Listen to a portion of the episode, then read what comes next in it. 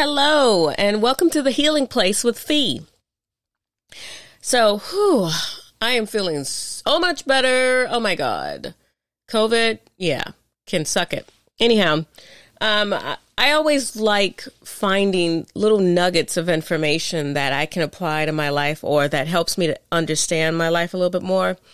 And more importantly, I love when I can share these little nuggets with my listeners because, you know, trauma is, is one of those things. It's like the gift that keeps giving. And so just when you think you've gotten everything under control, then something else happens. And then there's a whole new way of experiencing that and or um, the wounds that are left behind. So today's episode, um, I want to talk about the four F's of trauma. I know you're like, what? The four F's? I mean, most people heard have heard of three, but there is a fourth one. Um, so the fight, flight, freeze, or flee, or foul, or fawn mode, excuse me, are the four F's. Fight, flight, freeze, fawn. And so, you know, everyone experiences the four F's of trauma differently. And, you know, so I wanted to use myself as a guinea pig here um, to tell you how I've responded to the four F's. There is a fifth one, but I'll let you leave that one to your imagination. Um, but I wanted to share with you guys, you know, how I've reacted or responded to the four F's and, you know, some of the different things that you can um, recognize. So, according to simplypsychology.org, you know, the fight, flight, freeze, and fawn modes, they go like this. So when you're in fight mode, yeah, that's pretty much implied. You're ready to throw some bows. You're ready to hit somebody. You're ready to protect yourself or protect the situation. And, you know, sometimes when I'm in fight mode, you know, I have the urge to want to knock the hell out of somebody, it, you know, because I just, well, first of all, I don't have a lot of patience. But then when something happens that it makes me upset angry, I'm like, I just want to knock this person off their block. That's not always the best approach to thinking about it, but I think about it, but I would never go so far as to put my hands on somebody, um, especially because I was abused. Um, sometimes I want to cry. Sometimes I either want to cry or I will start crying. And, you know, and of course, at anytime I, I, I start crying, I get an upset stomach right along with it. And so, I mean, it just, being in fight mode, it's like it just makes me feel like I'm ready to kick somebody's butt and go to the potty at the same time. Anyhow, um, in flight mode, you know, sometimes when I I'm stressed out or I'm not being able to understand the situation that I'm in, my first go to is like I want to go to the gym. Like I'll go to work out even if I know I don't need to work out because I'm just like I need to just I need to keep going. I need to keep keep my body going or I just need to keep moving. You know, sometimes, you know, I'll get real fidgety and tense or uh, or I feel like I'm trapped or I'm like in a box and I want to get out the box. That's kind of how I experience uh, flight mode. Um, you know, I'm always like feeling like when I'm in flight mode, I, I feel like I just need to just be moving. I need to move my arms. I need to move my legs. I need to move my, I need to just get up and go. So that's basically what flight mode means. It's like you just want to get the hell out of the situation. Doesn't matter how you do it, you just want to get out, exit stage left. Um, when I'm in freeze mode, you know, sometimes like my heart rate will decrease, but I will hear my heart as if I've got my ear up to it. It's like it will be thumping out of my chest. And sometimes um, when I'm in freeze mode, you know, I'll start to get palpitations too, which that's kind of scary. Um, you know, it's not connected to any health issue. Some people are just more prone to um, palpitations, and because I, I lived so much of my life in freeze mode, you know, I have palpitations regularly. So sometimes it can be a little uncomfortable. And then finally, um, the last F of trauma um, is fawn. You, we we really don't hear much about fawn. It's usually fight, flight, or freeze, or you know, as most people call you like to call freeze, flee mode. Um, but being um, in fawn mode, you know, this typically happens in abusive relationships or, or families or situations. Um, you are just like this people pleaser. You're like, even though this person has treated me like crap, I still want to do everything I can to make them happy. Even though this person just called me the worst name ever, I still want to figure out how to fix it.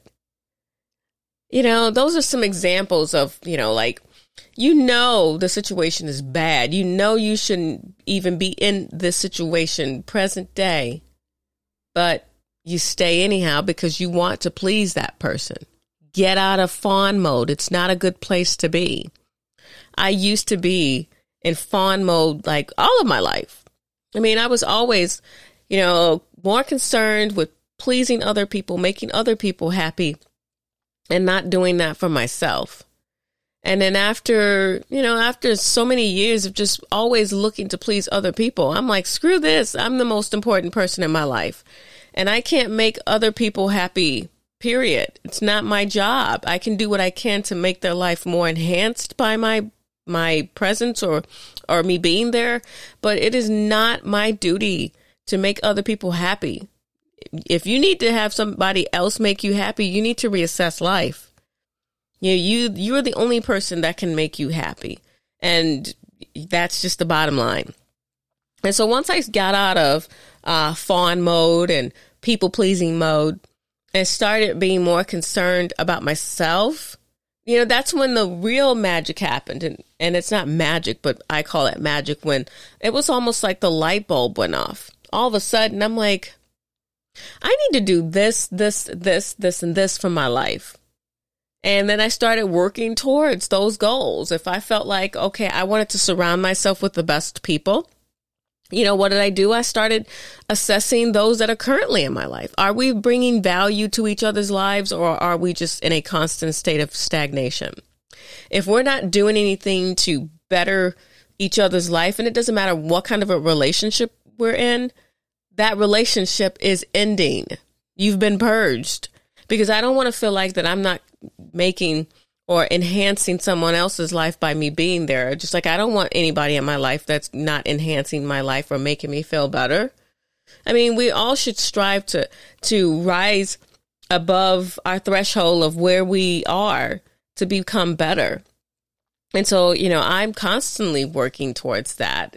You know, I even though I I had a lot of really bad things happen in my life, I, I didn't allow what happened to me dictate how I was going to navigate through life. I wasn't going to blame, you know, uh, people that had nothing to do with it. I was going to take accountability for what had happened to me and then figure out ways to work through them, i.e., uh, with a licensed clinician. Um, and reading books and writing and these are all things that I do for myself in order to keep the four F's at bay, and and when they do um, rear ugly head, I know how to deal with them. And so, um, you know, if you're feeling on edge or have the inability to relax or you're constantly fearful or nervous or worrying about things, you know, definitely um, reach out to your your therapist or your your doctors um, to let them know so they can help you find ways to cope because there's so many different ways to cope with um, the four F's um, that when they do happen or when they do arise, you know exactly how to deal with them. Put them in your pocket and keep moving forward. Um, so, you know, I just want to share that little nugget of information. Uh, again, the website is simplypsychology.org and they talk about the four F's. Um, the fifth one, you can put your own word there. but we'll just leave it. Um, so I, yeah, I hope that I said something that you know helps you to understand the, that swirling tornado that's going on in your head. Um, because I have that same swirling tornado. I just know how to to decipher or decode some of the things in my life and how they've evolved or how I've responded or how I've said or whatever the case may be. It helps all of it helps me really to understand you know, how trauma has really affected me. And of course, like I said at the, the beginning of the uh, podcast, is trauma is the gift that keeps on giving. So just when you think you've gotten trauma figured out, something else will happen. And that will be another trauma that is on top of all the trauma you've dealt with.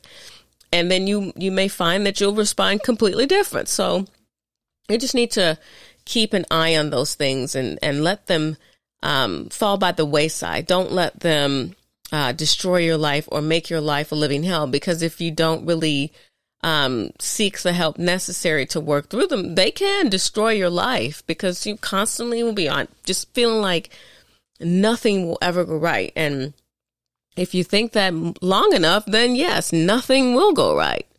So anyhow, um, I hope I said something that you know that is inspiring you to take a look at your life and how you react or respond to things and and go, you know, yeah, maybe I was in, you know, flight mode, you know, whatever. You know, but but just be mindful of those things and work through those things because, you know, yeah, there will always be something that will cause you to want to go to any one of those four. Um, but it just helps you to understand it more and have a less uh, reactive response. Of course, you know when when the situations account for, yes, be reactive and responsive in the way you should, but and things that are that might necessarily might not necessarily be things that you should be in using the four F's with. This is you know just a way to, for you to be mindful. So, um, thanks again for listening to the Healing Place with Fe. Um, take care of yourself and uh, remember to be good to yourself. Take care.